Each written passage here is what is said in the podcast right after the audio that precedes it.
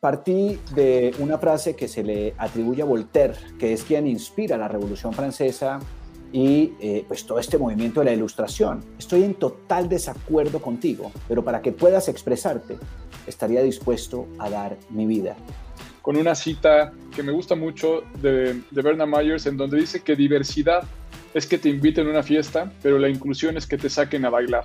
O en otras palabras, dice que diversidad es únicamente estar ahí pero inclusión implica además que cuenten contigo. Aquí no importa si te votaste al hoyo siendo victimario o te votaron al hoyo siendo víctima. Ambos están en el hoyo y hay que ver cómo salimos de ese hoyo porque tanto el opresor como el oprimido está en el hoyo. Más del 75% de las personas no son felices en su trabajo y más del 50% está esperando la oportunidad de salirse cuanto antes de su empleo actual. Hola, yo soy Tico Pérez Groba, soy psicólogo, revolucionario del trabajo, consultor boutique de líderes de empresas. Si en tu trabajo no estás bien, en tu vida estás mal. Bienvenido a Auténtico, un podcast hecho para deconstruir el significado del trabajo. Comenzamos. ¿Qué tal? Muy buenas tardes. Encantado de estar de regreso aquí en este capítulo, nuevo capítulo de Auténtico con un invitado de honor con un tema también que nos lleva a pensar y reflexionar y sobre todo discutir en conjunto, abrir la conversación y poderlo abordar desde la óptica de cada uno de nosotros. Vamos a hablar esta tarde con Andrés desde, desde Colombia para que podamos empezar a conocer un poquito de lo que le pasó a Andrés Ramírez hace unos días en un foro de diversidad y de inclusión en el que al momento de platicar se nos ocurrió poder poner esta conversación para todos y todas las que nos escuchan. Y esto tiene que ver con algo que vivimos cada día más, cada día con un tono, con un acento un poco más eh, posiblemente intolerante, en un tono quizá eh, más candente. Y vale la pena pensar sobre esto, discutirlo en conjunto. Andrés, bienvenido. Muchas gracias por estar nuevamente por acá con nosotros. ¿Cómo te va? Tico, un gusto y bueno, qué privilegio que, aceptemos. Yo creo que, esta conversación, eh, que como dices, surge un poco de, una intolerancia que estamos viviendo como sociedad, a eh, profundizar en temas que eventualmente van a molestar a alguien. Y yo creo que, que, quisiera partir un poco por ahí. Hablar de temas complejos pretendiendo que nadie se moleste es un imposible. Y creo que estamos cuidando demasiado nuestro lenguaje y eh, esperando que nadie nunca jamás se ofenda. Si seguimos así, temas tan eh, complejos como el de la diversidad, que generan tantos eh, escenarios complejos, tantas emociones, no vamos a poder abordarlos. Y, creo que ese es uno de los, de los retos que tenemos hoy y que esperemos que juntos y con el apoyo de quienes nos escuchan, pues logremos eh, ampliar un poco esta, esta mirada. Me parece increíble porque justamente al momento de hablar de diversidad, desde el ángulo en que lo tocaste tú hace apenas unas semanas en este foro, y me acuerdo todavía un poco el tono y la voz en la que sorprendido me explicabas lo que había pasado, y de ahí surge este título en donde la diversidad posiblemente ha castrado la diversidad y donde valdrá la pena escuchar aquellas voces que en ese ejercicio de la inclusión, de la diversidad, de la auténtica expresión individual de los sentimientos, de los pensamientos, de las ideas, se pueda encontrar la forma de seguirnos escuchando, de seguir validando que la postura de otro o de otra es igualmente válida que la de uno, aunque sea opuesta a la que se está hablando en la colectividad, incluso con el progreso de los años. En ese sentido, ¿qué te parece si nos empiezas a contar un poco, Andrés, qué fue lo que te pasó? ¿Qué fue lo que ocurrió para que podamos todos comprender y entonces entrar de lleno en la conversación, invitando a todos los presentes para que puedan escribir sus preguntas, sus comentarios, sus dudas y nos comenten también por ahí desde dónde nos visitan? Hay gente de toda Latinoamérica generalmente, así que eh, cuéntanos un poco de tu historia, Andrés. Bueno, muy bien. básicamente me invitaron a ese foro de diversidad por acompañar organizaciones eh, a, generar programas de diversidad, inclusión, equidad. Y, parte de lo que nos está pasando en el mundo del bienestar, la felicidad, la sostenibilidad, la diversidad, es que hablamos mucho más de lo que hacemos. Y estamos viviendo un poco en un mundo utópico, No todas las organizaciones están preparadas para verdaderamente abordar la diversidad, pero estaba eh, planteando y parte de un poco el, desacuerdo es que debemos trascender el empaque.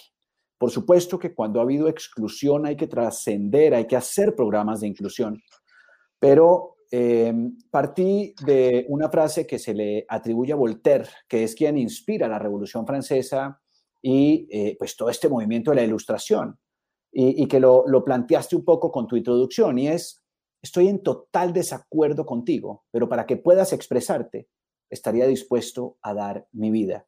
Y una de las cosas eh, en donde hoy estamos hipersensibles, intolerantes, es a abordar varios temas. Por ejemplo, el de la diversidad, el de el cuidado de nuestros hijos, el de la paternidad, eh, los animalistas, ¿no? Hay, temas que son sensibles. Entonces, uno eh, poder sugerir que mm, estoy en desacuerdo con la adopción de personas, adopción de hijos de personas del mismo sexo, eh, homofóbico. Ojo, yo estoy en acuerdo en que se haga, ¿no? Entre otras porque es mejor tener dos padres que ninguno o uno.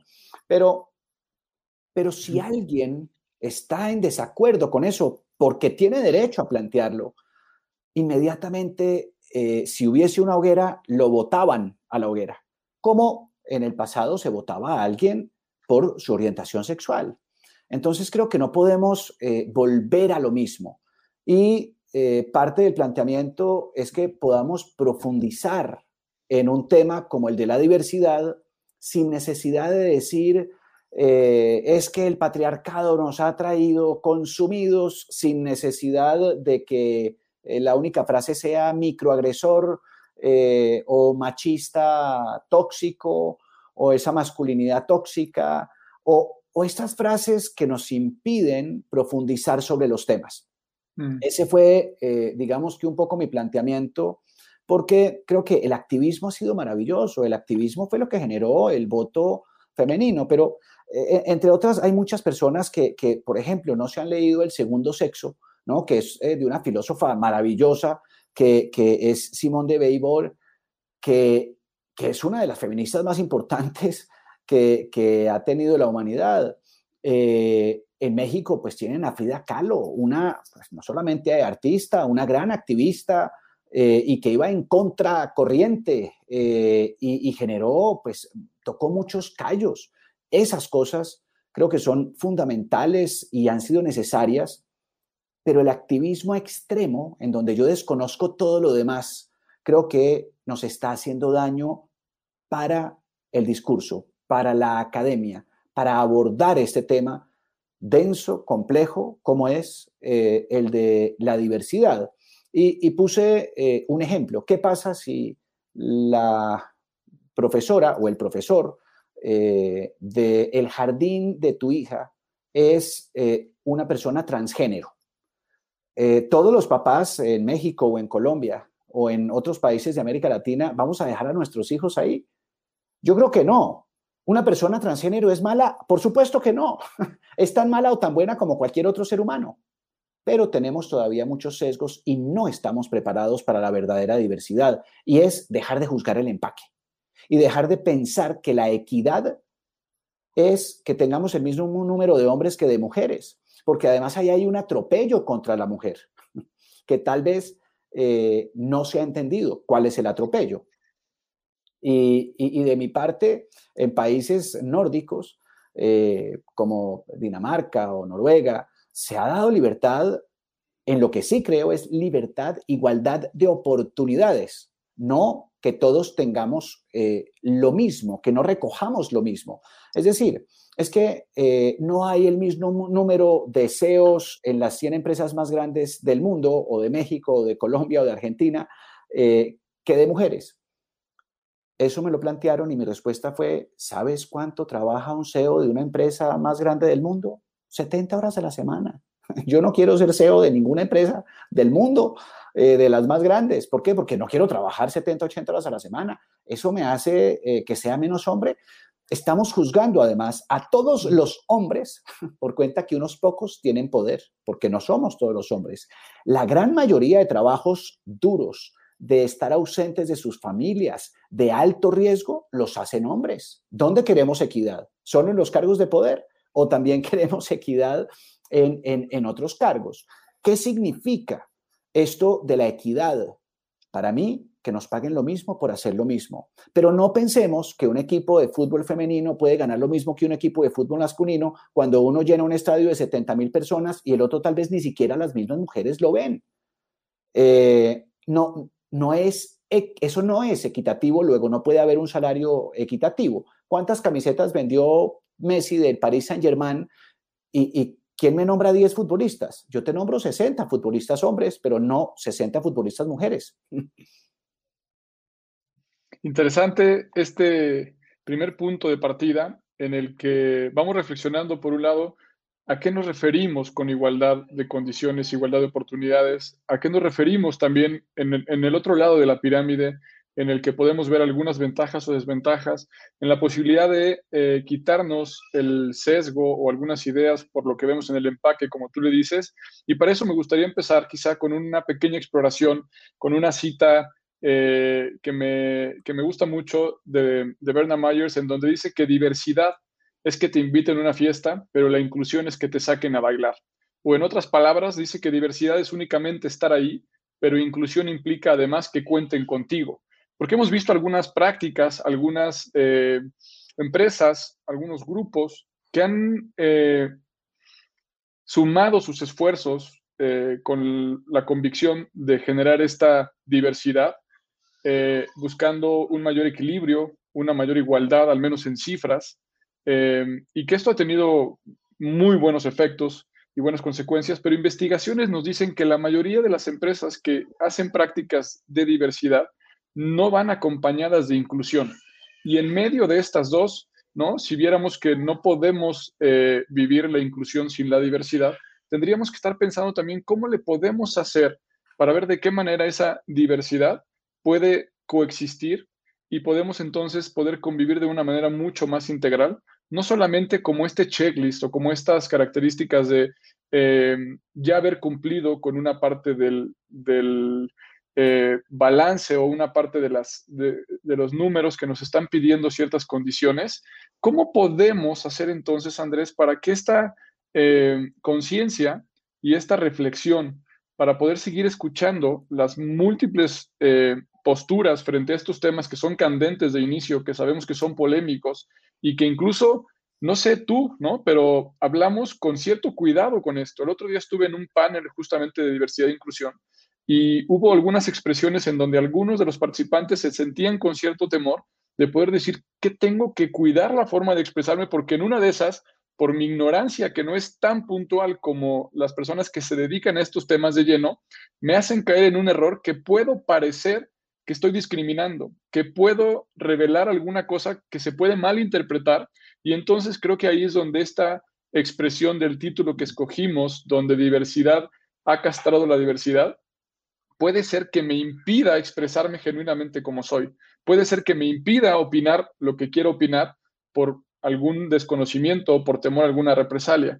¿Cómo podemos ir viviendo esto? Platicábamos también desde otro enfoque, no solamente de lo laboral, este recorrido que estamos viendo en la nueva masculinidad, en una masculinidad en la que eh, estamos en una transición de generaciones, hemos visto y vivido un cambio significativo en esta expresión, pero platicábamos también de algunos casos con jóvenes en donde hoy se sienten muy confundidos de poder ver qué tan diversos son ejerciendo algunas prácticas que en su familia pudieron vivir, ¿no? Como abrir la puerta a la mujer, como poder pagar la cuenta, como hacer una serie de prácticas que a lo mejor no han pasado por esa reflexión completa, incluso expresar el gusto por otra persona, en donde ahora también se puede acusar de acoso, de violencia, de diferentes temas en donde estamos justamente en un proceso, creo, de transición en el que a veces nos cuesta trabajo poder saber y decidir qué está bien y qué está mal para poder estar a la vanguardia en estos temas de diversidad. ¿Cómo lo ves tú?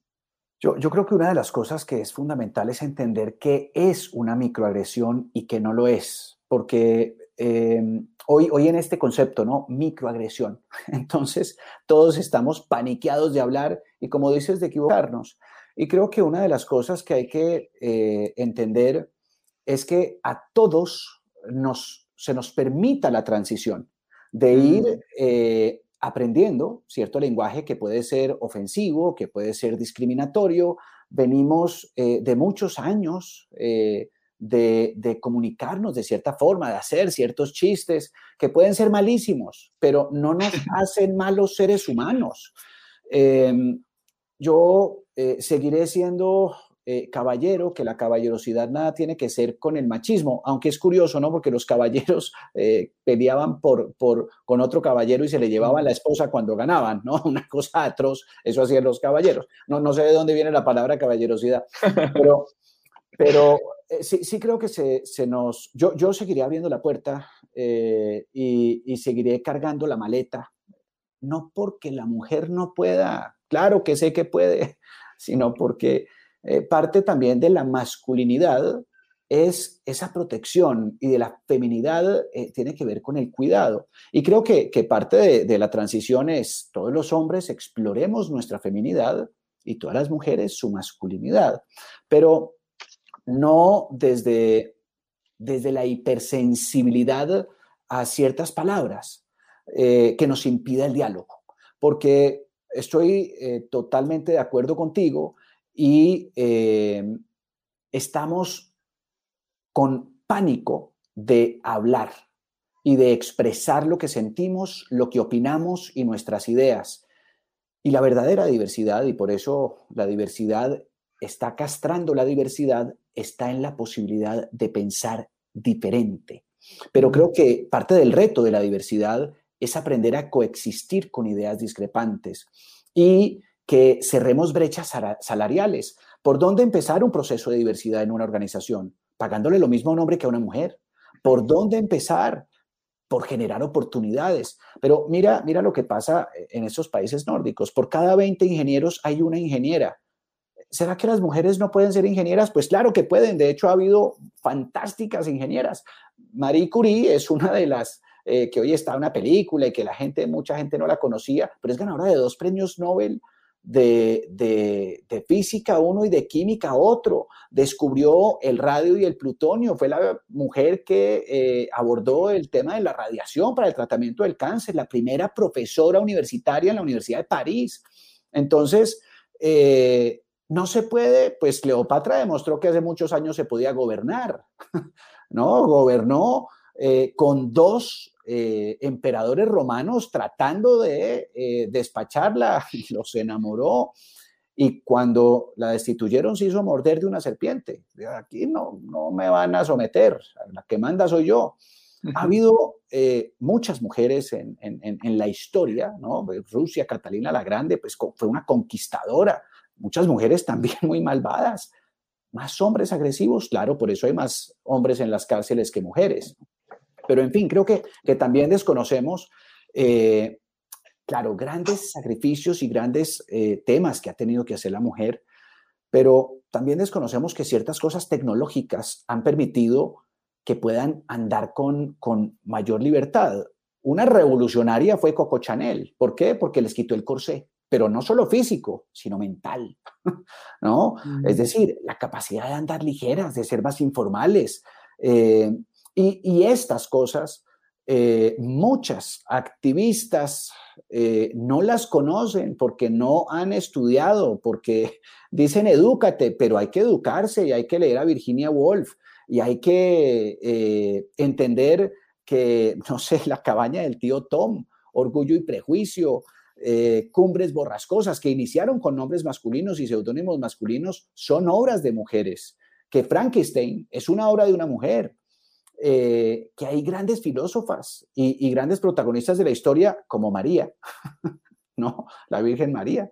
Eh, y en fin, la mujer ha estado presente eh, en la historia de la humanidad a través de grandes mujeres. ¿Ha habido demasiada inequidad? Sí. Yo soy un ferviente convencido que hay que generar igualdad de oportunidades, que que debemos abrir las puertas, romper los techos de cristal, pagar lo mismo por hacer lo mismo. pero no creo que hay que obligar a todas las mujeres eh, o a todos los hombres a que tengan que ser CEOs y trabajar 80 horas a la semana. Eh, porque yo, como hombre, no quiero hacerlo.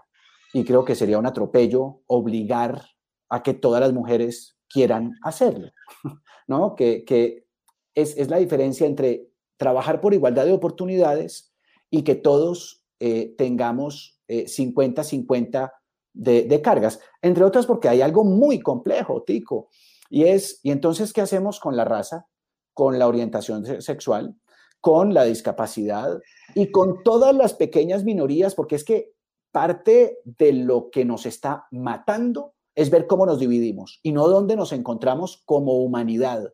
Y ese creo que es el gran reto de cada uno de nosotros y de cualquiera que ande con un activismo profundo.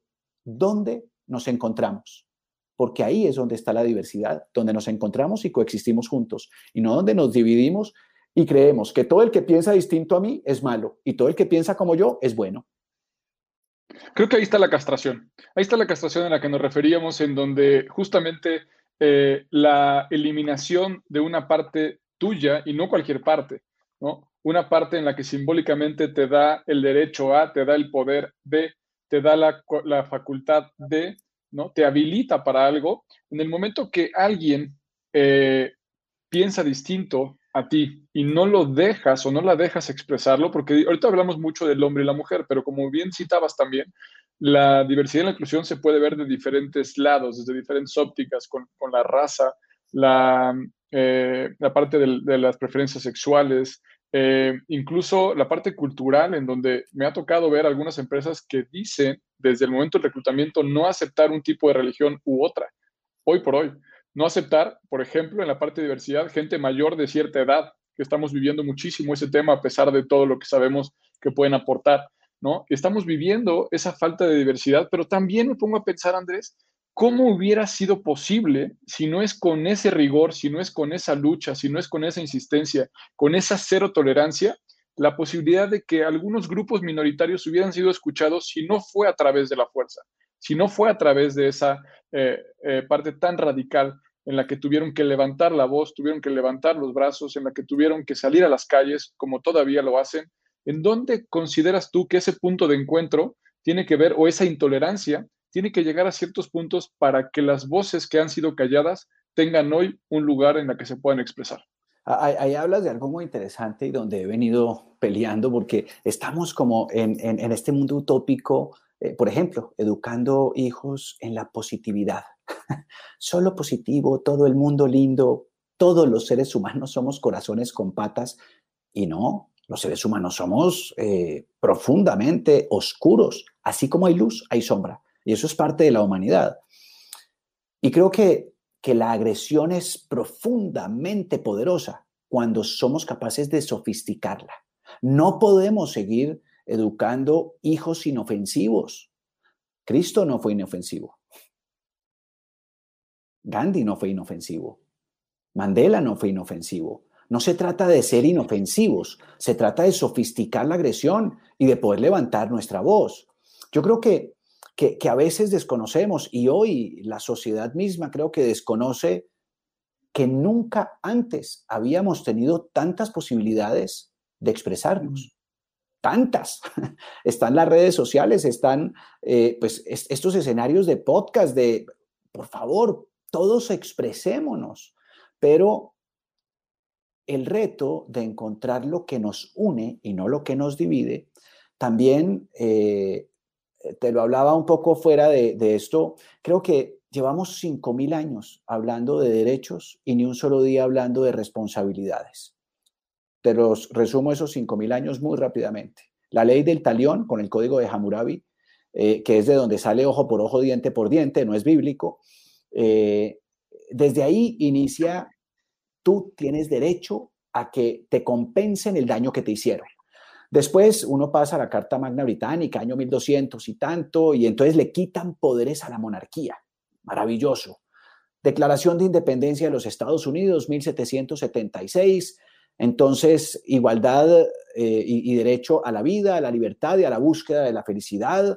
Y empiezan una cantidad de procesos de emancipación, derecho al voto apenas en 1900 es un atropello eh, haber desconocido eh, a la mujer, pero también se desconoció a quienes tenían otra raza, otro credo, otra orientación sexual, otra, otros fenómenos de discapacidad. Todavía en nuestros países, Tico, se esconden niños que nacen con algún tipo de síndrome. Después viene la Segunda Guerra Mundial y creo que nace, ¿no? Eh, Naciones Unidas, y todo este concepto de los derechos humanos, que es maravilloso, ojo, no estoy en contra, pero sí que solo estemos centrados en derechos y en ninguna responsabilidad.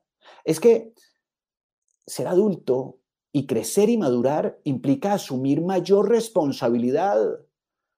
Y eh, en un discurso en 2016, eh, Barack Obama dijo, si pudieses elegir el momento de la historia en el que nacer, pero no tu raza, tu pobreza o tu riqueza, tu orientación sexual, tu religión, tu género, ¿en qué momento de la historia elegirías nacer? Pues este, no hay otro, porque uno nacer hace 100 años o 200 años o 500 años o 1000 años, mujer negra, judía, ¿no? Eh, no sé, mejor dicho, eh, lesbiana y con algún tipo de discapacidad, pues entonces ninguna posibilidad. Ojo, nosotros hoy en Bogotá tenemos una mujer lesbiana. Maravilloso, eso habla bien, porque una sociedad más educada es una sociedad más diversa, pero que no está viendo quién cumple requisitos desde el empaque para que ocupe un puesto, que ahí creo que está el error fundamental. Ah, en igualdad de condiciones, dos personas, me quedo con una mujer, por supuesto, pero también tenemos hoy discriminaciones porque alguien tiene universidad y otra persona no, y nos creemos más que ese otro. Siempre, Tico, siempre que nos creemos más que otro ser humano, ese otro ser humano nos da asco. La emoción es un síntoma fundamental que separa la compasión. Y lo que separa la compasión es el asco, desde la emoción y desde el lenguaje, cuando hablamos de tú y yo. Tú México, yo Colombia. Tú, eh, tal orientación sexual, yo tal orientación sexual. Debemos hablar de nosotros. ¿Nosotros qué? Nosotros humanidad, nosotros eh, latinoamericanos, nosotros ocupados del mundo del bienestar, la felicidad, el propósito, nosotros.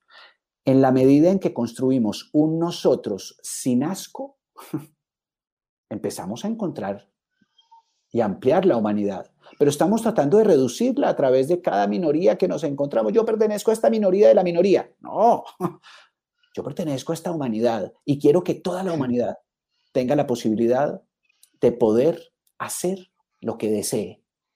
Y ahí nos falta mucho y debemos trabajar mucho, pero no podemos seguirnos dividiendo, sino debemos ver cómo nos encontramos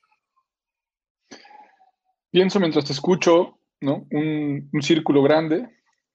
Pienso mientras te escucho que cabe la posibilidad de que nosotros podamos hacer más grande, estirar ese círculo, hacerlo expansivo, para sentirnos parte de un conjunto que nos abrace al, a dos, a tres, a cuatro, a todos, eh, y que esa, esa posibilidad como responsabilidad de hacer más grande el círculo en el que quepamos más personas, en el que quepamos más minorías, que nos volvamos y nos encontremos, como decías, en esa exploración y no desde la necesidad de mm, cumplir o no con estas características que poseemos, que creemos que son las buenas, que son las mejores, y que podamos entonces señalar a los otros. Eso como responsabilidad social, eso como responsabilidad incluso lo vería eh, obviamente en las familias, pero lo vería a nivel escolar posiblemente, ¿no? Lo vería como en esa misma utopía, como de qué manera acelerar esta velocidad en la que si bien hoy es el mejor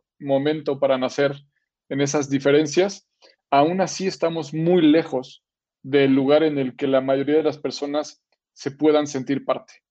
Aún así nos falta muchísimo para poder eh, crear y diseñar un lugar en el que esta generación o las que sigan puedan ser parte de algo, puedan sentirse parte de algo no solamente por haber cumplido ciertos requisitos o por haberse cambiado la, envoltura, porque eso vimos o eso vemos que pasa muchas veces, en donde tenemos que esconder nuestras eh, creencias, nuestra religión, nuestras preferencias, nuestra, algunos rasgos culturales y luego pertenecer. Pero qué diferente sería que en esa auténtica expresión de quién soy pueda seguir siendo parte de ti, pueda crear ese nosotros. Y creo que eso se puede decir muy fácil, pero ¿qué pasa en esa condición humana, Andrés, desde tu punto de vista, que para poder mantener un nosotros, para poder mantener una identidad a un grupo que me haga sentir, que me dé sentido de pertenencia algo más grande que incorporarte, porque, ¿no? Viene esta parte, yo tengo un nosotros, yo soy parte de un nosotros del cual no eres tú, y entre México y Colombia, pues me voy a quedar con México, pero si somos Latinoamérica me quedo con otra cosa, ¿no? Es como expansivo. Pero ¿por qué será? ¿Qué crees tú que socialmente, culturalmente haya? Y no sé si tengan que ver con, con diferentes lugares o tengan que ver más con, con nuestra región latinoamericana, en donde tengamos que defender este nosotros y por lo tanto hacer más clara la división y la separación entre el quién soy yo y qué no soy yo, para validar lo que soy yo. ¿Qué, qué crees que pasa ahí? Yo, yo creo que, que, tiene que ver con la humanidad y no con la geografía. Y mm. la, la, humanidad tiene eh, la posibilidad de victimizarse o ser protagonista. eh, nosotros hemos tomado una actitud eh, en donde, digamos que, que en esta pandemia, por ejemplo, he visto muchas voces diciendo, ah, empresarios malos, ¿no? Burguesía opresora. Eh, y proletariado oprimido, ¿no? Eh, y, creo que, que, a nosotros, eh, y yo y tú, eres conquistado, pero yo no vivo con actitud de colonizado, a mí nadie me colonizó, ya, eh, somos y vivimos donde estamos. Y hay que empezar a dejar de victimizarnos. Y eso tiene que ver con una condición. Es mucho más fácil vivir como víctima, porque es que asumir responsabilidad eh, implica que el que da las soluciones y el que trabaja soy yo, ¿no? Eh, es, una situación muy distinta. Y claro que es más fácil vivir como víctima y diciendo todo lo malo que hay. Y es que eh, en esa construcción utópica en donde coincido contigo, tú y yo trabajamos en un, en un, mundo de tender a lo utópico, pero hay que entender que el mundo sigue siendo injusto y que hay que prepararnos para enfrentar las injusticias ¿Cómo? Pues con una piel un poquito más gruesa que nos permita caernos eh, y, no destruirnos. Y si nos destruimos, nos recomponemos y seguimos adelante. Eh, yo creo que, en, esa construcción de un nosotros cada vez más amplio, porque uno empieza nosotros, tú y yo y mi familia, ¿no? O sea, como este pedacito. Pero en la medida en que uno amplía el nosotros, eh, va generando una conciencia y mayor responsabilidad. Mira, mira, eh, para mí, digamos que, Jesús es un arquetipo de muchas cosas, ¿no? Del perdón, del amor, pero de la responsabilidad. Imagínate un tipo que diga, ¿sabe qué? No se preocupen, yo cargo con los pecados de toda la humanidad, sea de la religión, yo, yo los voy a cargar, cargo con los pecados del mundo. ¿No has dicho? Ese tipo asume una responsabilidad enorme. Y nosotros pasamos por la calle, no recogemos un papel, ah, no, yo no lo voté, que lo recoge que lo votó, un papel. recoja lo que es que también es su casa. Entonces, eh, la posibilidad de, digamos que si uno tradujera accountability eh, en responsabilidad, no se trata solo de hacer mi trabajo y por lo que me pagan, sino de entender que soy parte de un equipo pero o de un área y entender que esa área hace parte de una organización y que esa organización hace parte de un gremio y ese gremio parte de un país y ese país parte de una región y esa región parte del mundo. ¿Hasta dónde soy capaz de asumir responsabilidad? Y eso no me lo da el cargo. Yo puedo ser completamente responsable desde la base organizacional. Las jerarquías humanas son muy complejas porque ni somos eh, hormigas ni somos abejas. ¿no? Uno nunca ve una hormiga diciendo, no, que no cargo más hojas y que estoy aburrida de cargar hojas y tal. Nada. Los lobos viven peleando quién es el alfa y quién no, los primates también. Pero las jerarquías delimitan nuestras emociones y nuestros comportamientos, porque todos sabemos cuándo nos sentamos en la cabecera de la mesa y cuándo a un costado. Todos sabemos eso. ¿En qué momento podemos elevar nuestra voz? ¿Cuándo debemos quedarnos en silencio? Eso nos permite la supervivencia, pero la complejidad de los seres humanos, la complejidad de las jerarquías que hemos armado, nos, ha impedido construir un nosotros más amplio porque vivimos llenos de temores. Y eso no nos lo da la región en exclusiva. Es parte de la humanidad. Vivimos con miedos, miedo al rechazo, miedo al abandono, miedo a la frustración, miedo al fracaso. Y eso genera búsquedas de afecto, de aprobación, de aceptación. Y entre esas búsquedas y esos miedos generamos relaciones tóxicas, disfuncionales, codependientes, eh, que sabes muy bien a qué me refiero. Eh, y por eso la victimización eh, es terrible, pero es que aquí no importa si te votaste al hoyo siendo victimario o te votaron al hoyo siendo víctima. Ambos están en el hoyo. y hay que ver cómo salimos de ese hoyo, eh, porque tanto el opresor como el oprimido está en el hoyo. Algunos los votaron, otros nos votamos, si lo queremos ver de esa manera, pero ambos estamos en el hoyo. Y lo que creo que hay que entender es un poco eso. Todos estamos en el hoyo cuando no se respeta al otro, cuando no se le da oportunidad, cuando lo discriminamos por dónde vive, por cuánto ingreso tiene, por cuántos estudios, trascendiendo incluso pues estos eh, temas tan básicos de género, raza, credo, orientación sexual, discapacidad, de los que tanto se habla, porque hay muchísimas otras formas de, de discriminar y muchísimas otras formas donde se debe trabajar la diversidad, la inclusión y la equidad. Fíjate que me quedé con esta imagen de, todos estamos en el hoyo, ¿no? Y me quedé también con una imagen que me vino como de estas personas que a lo mejor no están en el hoyo, que han podido, han podido asumir un rol, eh, digamos, eh, hegemónico, en el que repiten alguna práctica de poder, posiblemente en una práctica de alguna característica de uno de estos grupos que tradicionalmente ejercen más el poder sobre otros grupos. Y me hizo recordar esta definición de inclusión en una fórmula que hicieron en una investigación en la Universidad de San Diego, en el que proponen una fórmula de inclusión que dice que es el sentimiento de pertenencia a un grupo con la posibilidad de ser uno mismo y sentirse único. Porque veo y pienso en algunas personas, incluso con algunas caras o algunos nombres y apellidos, en donde pertenecen a un grupo, pero han tenido que sacrificar la posibilidad de ser ellos mismos. Han tenido que sacrificar la posibilidad de sentirse únicos, de sentirse distintos, de poder mostrar esa diferencia. Y dentro del campo laboral me toca escuchar muchas historias de personas que, como dices, no solamente están en este lugar eh, en donde hay más oportunidades o hay más vacantes o hay más plazas, ¿no?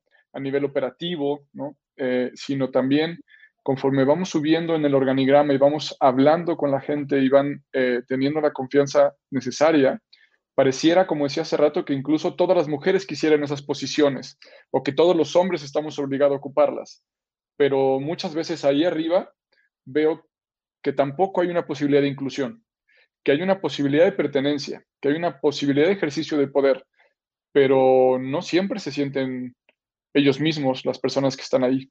Añoran muchas veces eh, desde este lugar, ¿no? Pero podemos hacer muchas analogías, pero desde este lugar de las posiciones de poder en la jerarquía organizacional, no sé si coincidas o no sé cuál ha sido tu experiencia, pero oigo mucho vacío, oigo mucha soledad, oigo mucha añoranza con lo que pudieron hacer antes. Incluso lo pensamos con los famosos, ¿no, Andrés? La necesidad de refugiarse, de aislarse, eh, el sueño de poder salir a la calle, el sueño de poder ir al súper un día, al supermercado, a una plaza, ¿no? Como incluso en esa parte que uno podría pensar que son aquellas personas que son eh, el ejemplo de pertenencia, a veces cuesta mucho más caro. Esas personas que tal vez están aventando al hoyo a otros, tal vez en ese acto, como dices, se están aventando ellos mismos y que entre la inclusión y la exclusión, si ese fuera el opuesto, eh, hay, una, hay un par de conceptos intermedios que también propone esta investigación que me gustaron, Y por un lado, ellos dicen que la inclusión se produce cuando a nivel profesional alguien se siente único y valorado y al mismo tiempo parte fundamental del equipo al que pertenece.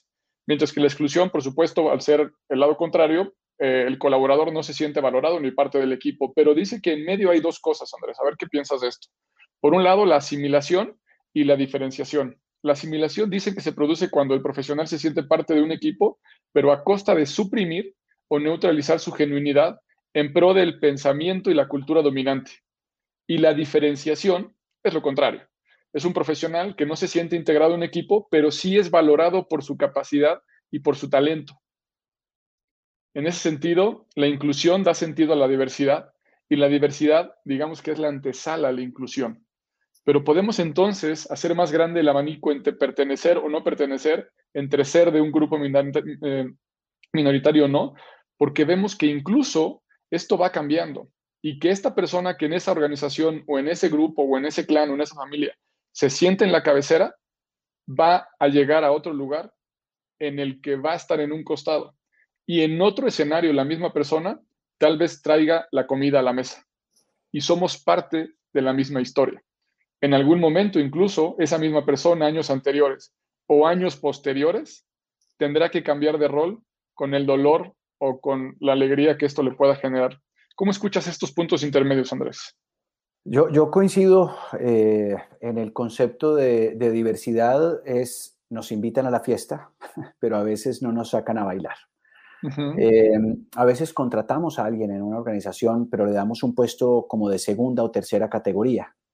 Eh, es cumplir una cuota, es, es, hacer un, un, checklist de algo que, que, nos obligan para seguir con estos sellos de equipares o de, de, de, de un ranking de, unas cosas que no son eh, genuinas.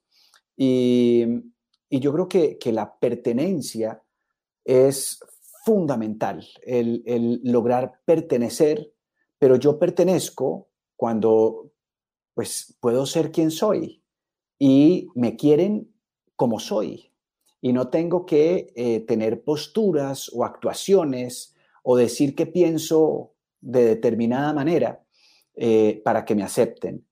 Y, y, sin duda creo que muchas personas hoy eh, podrían decir, oiga, es que para una mujer hablar de que está a favor de algo que no es feminista, pues la cogen a palo. Y para un hombre, eh, ser hombre hoy está difícil eh, en, en, en, ciertos escenarios y en ciertos grupos. Por eso creo que, que hay que seguir promoviendo esto que generó la ilustración, que fue la posibilidad de expresarnos libremente. Todos los temas complejos van a generar algún tipo de incomodidad en alguien, pero hay que cuidar la intención. Yo no digo nada para ver cómo maltrato a nadie. Nada de lo que he dicho hoy ha sido para ver cómo eh, daño a nadie, sino cómo promovemos que cada uno de nosotros pueda expresarse con la libertad que temas complejos, intelectuales, académicos nos exigen. ¿Para qué? Para poder buscar eh, soluciones genuinas. Yo podría decir, soy eh, una persona que todos los días lucha para que haya igualdad de oportunidades para todas las personas. Creo genuinamente en eso, pero no creo que todos debamos hacer lo mismo. Si uno dice, queremos que todos los profesores de kinder eh, sean mitad hombres, mitad mujeres, de pronto a muchos hombres no les va a gustar. no quieren. ¿Hay profesores de kinder muy buenos hombres? Claro que sí. ¿Hay ingenieras fantásticas? Por supuesto que sí.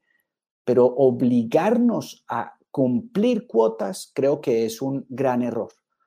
Eh, una de las, de las desafortunadas prácticas que se hace es que, de hecho, por el, dos profesionales, uno de el TEC de Monterrey y otro de otra universidad menos favorecida en reputación, no, más bien contratemos al del TEC de Monterrey, así no sea más bueno, pero nos descalifican por ver una hoja de vida eh, por lo académico. Eh, creo que hay que dar oportunidad. Venga, compita, venga, corra. y con los tres mejores, si cumplen, ahí es donde decimos, ¿sabe qué? Preferimos que haya una mujer, ¿sabe qué? Preferimos que haya alguien que tenga eh, una etnia eh, distinta, ¿sabe qué? Preferimos eh, que, tenga una orientación sexual de, determinado tema, pero, pero no, ay, necesito una persona negra o afrodescendiente para que no, no, no, nos compliquemos. entonces, venga y, y contratemos una persona negra.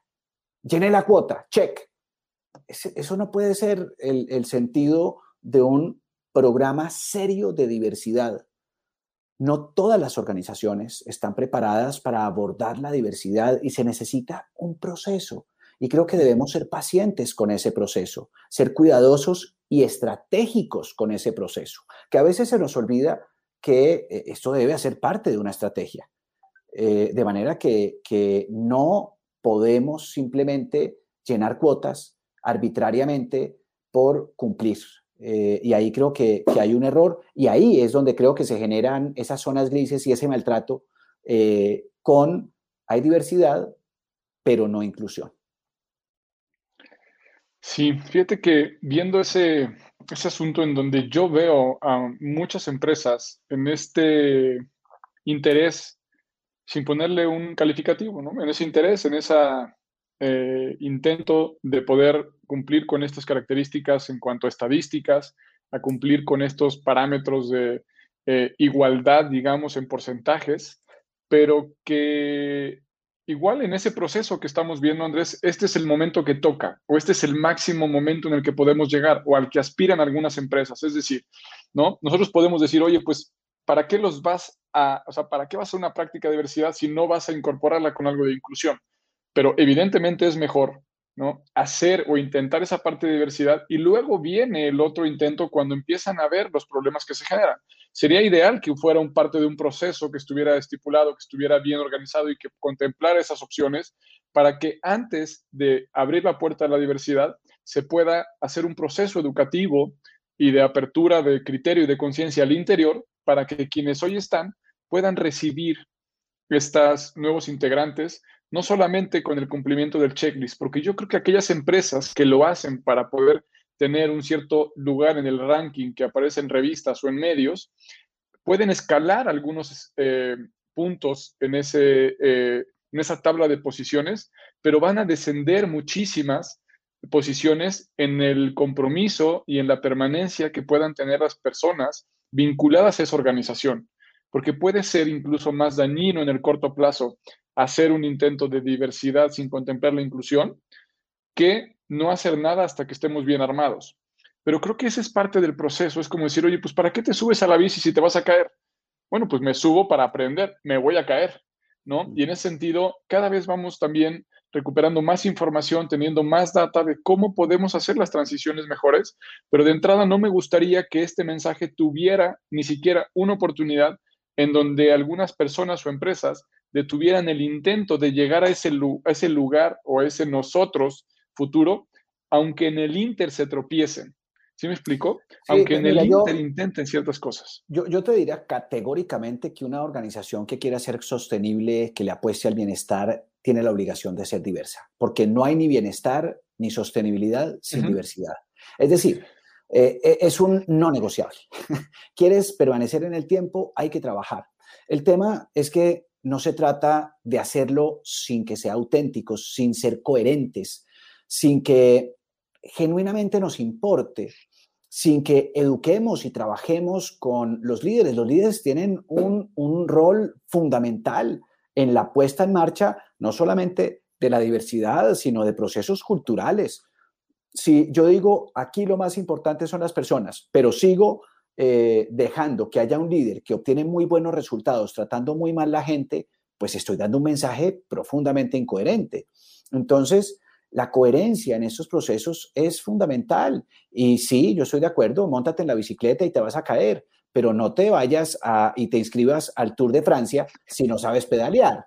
Porque es que eh, una cosa es, vas a aprender, te vas a caer. Claro, es parte del proceso y hay que surtir el proceso. y es no negociable. Yo eh, estoy convencido que sin diversidad no va a haber sostenibilidad ni como sociedad ni como organización y no vamos a tener bienestar y no vamos a ser lo suficientemente rentables y productivos. La diversidad es, creo que, que somos diversos, pensamos de manera diferente.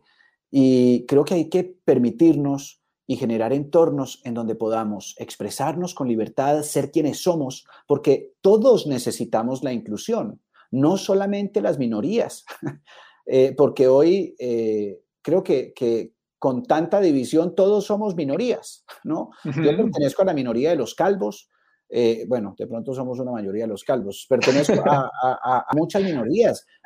si uno se hace el estudio genético, pues todos somos todos, somos afrodescendientes para podernos a, yo soy un mestizo eh, con, con, unas particularidades, eh, pero una mezcla de todo. Hoy creo que, que eh, pues esa mm. raza pura ¿no? que se especulaba pues no existe o, o habrán muy pocos por ahí.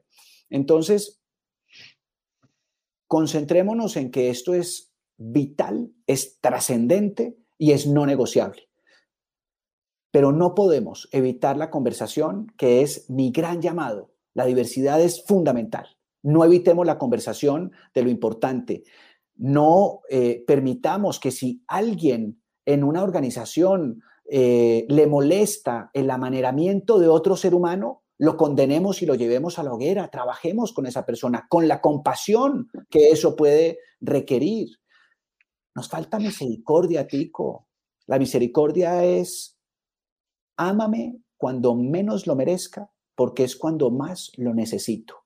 Mm. Si queremos diversidad, necesitamos misericordia, todos, mayor compasión, mayor tolerancia, a que eh, dije eh, pansexual, así no se dice.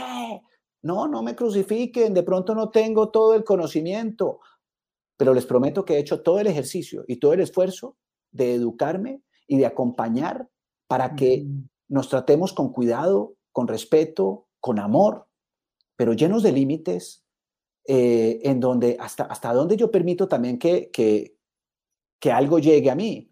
Y, y yo no eh, estoy de acuerdo eh, con un universo de cosas que se están planteando desde el mundo de la segregación, las el activismo de minorías está segregándose y apartándose. Yo estoy en desacuerdo profundo con eso. Creo que todos los movimientos feministas deberían estar acompañados de hombres. Creo que todos los movimientos eh, homosexuales deberían estar acompañados de heterosexuales. Creo que todos los movimientos transgéneros deberían estar acompañados de todos los que creamos que vale la pena tratarnos como seres humanos. Mm. Jung, que estoy seguro, Tico, que ha sido uno de los personajes que has tenido la oportunidad de estudiar, sugería, ten todo el conocimiento y todas las habilidades, pero cuando te acerques a un ser humano, sé tan solo un ser humano más. Les prometo que ahí no importa mi raza, mi género, mi credo, mi orientación sexual, porque todos sentimos miedo, angustia, dolor, frustración, compasión, amor, esperanza. Y, insisto, trabajemos por un mundo utópico, pero profundamente realistas, porque eh, en estos planteamientos eh, de activistas eh, llenos de pasión, a veces se nos olvida entender dónde estamos y cuál es el proceso de transición para todos. Porque si a mí me dicen, es que Black Lives Matters. Pues no solamente las vidas de los black, sino las vidas de todos. Queremos mayor justicia social. ¿Y quién no? es que ese no es un discurso. Por ahí no va el discurso. Yo creo que, que Martin Luther King en, en, su, en su speech lo que logró fue decir, ¿sabe qué? Ese, ese también es mi sueño. Y por eso el 25% de las personas que llenaron esa plaza eran blancas. No porque dijeran, ay, yo, a mí me conecta el sueño de este negro. No, no, no. Ese sueño de él es el mío. Y lo apropió porque dijo, yo quiero y sueño con un país en donde todos quepamos. Y ese país en donde todos quepamos es un país en donde todos podamos expresarnos. Entonces, eh, creo que ahí nos hace falta ser menos utópicos, tender a lo utópico, trabajar con la pasión que esto requiere, pero entendiendo dónde estamos y cuáles son los pasos que debemos seguir para ampliar ese nosotros. No va a ser una tarea fácil, no lo ha sido, ¿no? Llevamos décadas, siglos en ese proceso, pero creo que hoy, como bien dices, tenemos también una muestra y un bagaje ya histórico de, y una demostración de lo que podemos hacer si nos coordinamos, de lo que podemos avanzar y de lo que podemos evolucionar si nos vamos coordinando de una buena manera. Em, creo que esta parte de la compasión, la parte de la empatía, nos viene a recordar eh, algo que podemos aplicar desde ya, algo que no tenemos que esperar a que haya un movimiento social allá afuera, de que llegue otro Martin Luther King a convocarnos a una plaza y que nosotros podemos hacer nuestra propia expresión, que nosotros en nuestra propia casa, con nuestros hijos, con nuestros amigos, en nuestra oficina, podemos empezar a incorporar y ponernos a prueba hasta dónde podemos ir creciendo este círculo que nos abrace o que nos incluya a más personas. ¿Hasta dónde? Y una de esas preguntas, Andrés, es cómo. Es cómo. Cuando apenas hace unos años crecimos como hombres con un discurso determinado en donde ser hombre, en donde nacer con este sexo implicaba una serie de comportamientos que no necesariamente nos liberaban, Andrés. Muchas veces nos condenan. Y que en ese sentido, claro que sí, ¿no? Entendemos esta parte desde el otro lado, si es que lo vemos desde, hombre y mujer, pero vemos que esto es mucho más diverso que estas dos o que esta dicotomía. Pero si nosotros incluimos eso, tenemos que entonces pensar cómo poder educar hijos en, una, eh, en un discurso, en una nueva realidad, fuera de esa hegemonía, en el que se les permita poder expresar esos gustos, esas preferencias, poder escoger una actividad que no necesariamente es la que se esperaba socialmente y que puedan entonces tener la libertad de escoger, que tengan entonces también ahora las mujeres la libertad de escoger lo que antes no podían y que en ese camino podamos entonces ver qué estamos probando. Me pasó el otro día en una cena en donde eh, podría considerar, sin caer en estos prejuicios, ¿no? que muchas de estas personas tienen, digamos, una conciencia un poquito más desarrollada para ciertos temas en cuanto a uno de los temas que planteaste, por ejemplo, al inicio, de la posibilidad de que una pareja homosexual adopte a un niño. Y dentro de esa mesa, la mayoría estaba a favor, claramente, y una de las personas, de forma muy valiente desde mi punto de vista, levanta la mano y dice, oigan, yo no estoy de acuerdo. Pues te imaginarás lo que pasó, ¿no? En donde pues fue, yo creo que más abuchado que tú en tu último panel o en tu último foro, en donde la gente decía, es que pues eres un chango si no coincides con nosotros. O sea, claro. es más, o sea, párate de la mesa. Que, que, cuando, cuando planteas qué hacer, ¿no? Yo, yo creo que, uno, aprender a coexistir con ideas discrepantes, es decir, darle la bienvenida al desacuerdo.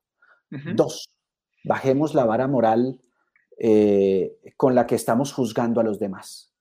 Porque yo, yo en redes sociales eh, veo la gente que juzga con una vara moral altísima, desconociendo nuestra propia oscuridad. Nadie es solo luz. Cuidado con eso. Y estamos eh, actuando desde una moralidad eh, elevadísima cuando ninguno de nosotros cumple con ese estándar. Entonces, em, cuando hay que caerle a alguien, le caemos con toda y lo pisoteamos, en vez de entender y preguntarnos qué tengo yo de esa persona, qué tengo yo de ese ser humano eh, y cómo puedo yo identificarme. Entonces, bajar la vara moral no significa eh, ni ser amoral, que es un planteamiento absurdo, eh, ni eh, simplemente actuar mal porque ah, entonces no tengamos moralidad.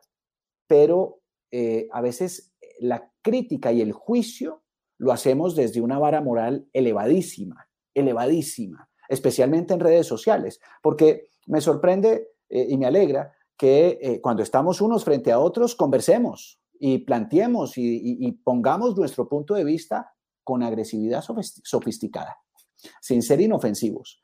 Es que cuando uno es capaz de expresar lo que piensa, es muy valioso, porque eh, ahí, ahí lo que faltó, oye, un momento, un momento, no lo, no lo quememos todavía, Loaguera, ¿por qué piensas eso? Danos tus argumentos, queremos escucharte y aprender de ti, y permítenos darnos, darte nuestros argumentos, pero yo los invito a que no prohíban ni los temas de política, ni de fútbol, ni de religión, ni de animales, ni de género, ni de raza, sino que los pongamos ahí y eduquemos a nuestros hijos a no levantarse de la mesa con agresividad eh, de, de gritos y patadas y de descalificar al otro, sino que eduquemos el desacuerdo con argumentación.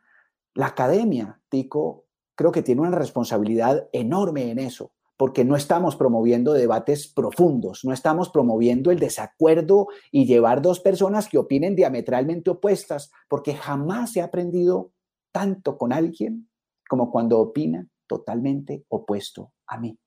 Y eso es muy valioso. Tenemos muchísimo valor que generar en la apertura y en la curiosidad de poder escuchar al otro de por qué lo ve distinto, por qué cree distinto y no con la intención de convencerlo, no con la intención de decirle, yo tengo los argumentos, yo pasé por ahí, yo creía lo mismo que tú, era creo diferente, yo ya evolucioné y tú no. En ese sentido, creo que eh, tiene muchísimo valor y nos estamos eh, perdiendo de una gran oportunidad si en este acto de incluso bajo la bandera de defender la igualdad, de defender los derechos, de defender el progreso, de tenemos una conversación bajo ese argumento posiblemente lo que vayamos a escuchar no, no, no, no nos parezca ni lógico, ni coherente, ni adecuado para nosotros. Pero seguramente, después de una o dos preguntas, algo habrá que nos permita expandir nuestro propio criterio, nuestra propia eh, idea sobre ese tema y que si también nos dan la oportunidad de expresarnos de regreso de por qué creemos diferentes, en ese eh, momento, en ese intercambio, los argumentos crecen y seguramente creceremos como sociedad. Yo creo que es ahí justamente, Andrés, donde el círculo crece, ese círculo del que hablabas, ese nosotros, porque aunque creamos diferentes, aunque yo no creo lo mismo que tú, Andrés, podemos convivir, podemos argumentar, podemos construir, podemos escribir un libro en conjunto, podemos hacer una charla en conjunto, podemos hacer algo, aunque no pensemos exactamente igual. Y creo que ahí está el tesoro. Me quedo con un gran interés en seguir profundizando. Veo por ahí, Oliver, muchísimas gracias. Este, Mauricio, muchas gracias. Bueno, a todos eh, que, quienes estuvieron, Nelson, muchas personas quienes nos escribieron para, para poder dar sus comentarios. Eh, y yo me quedo con esa misma intención, Andrés, de seguir conversando, seguir discutiendo, aprendiendo en esta conversación contigo. Pero por lo pronto se nos terminó el tiempo, pero seguramente tendremos otra oportunidad para hacerlo, no sin antes preguntarte eh, cuáles serían tus, tu conclusión o cuáles serían tus conclusiones después de este análisis o de esta discusión que tuvimos en este espacio. Voy a cerrar el círculo y vuelvo a Voltaire. Estoy en total desacuerdo contigo, pero daría mi vida para que puedas expresarte. Promovamos la libertad de expresión y seamos tolerantes, constructivos y ampliemos ese nosotros que es donde se encuentra la verdadera diversidad. Un abrazo, Tico, y gracias a todos quienes nos escuchan acá y estaremos atentos a recibir preguntas. Estaremos muy atentos, seguiremos contestando por ahí en, el perfil de LinkedIn donde se llevó esta, esta transmisión y rompamos los estereotipos del empaque y dediquémonos un poquito más a ver qué hay adentro. Así que, Andrés, te abrazo desde acá, te veo pronto, ya sea aquí o allá. Nos vemos pronto, muchas gracias por acompañarnos en esta plática nos vemos en una semanita. Hasta pronto.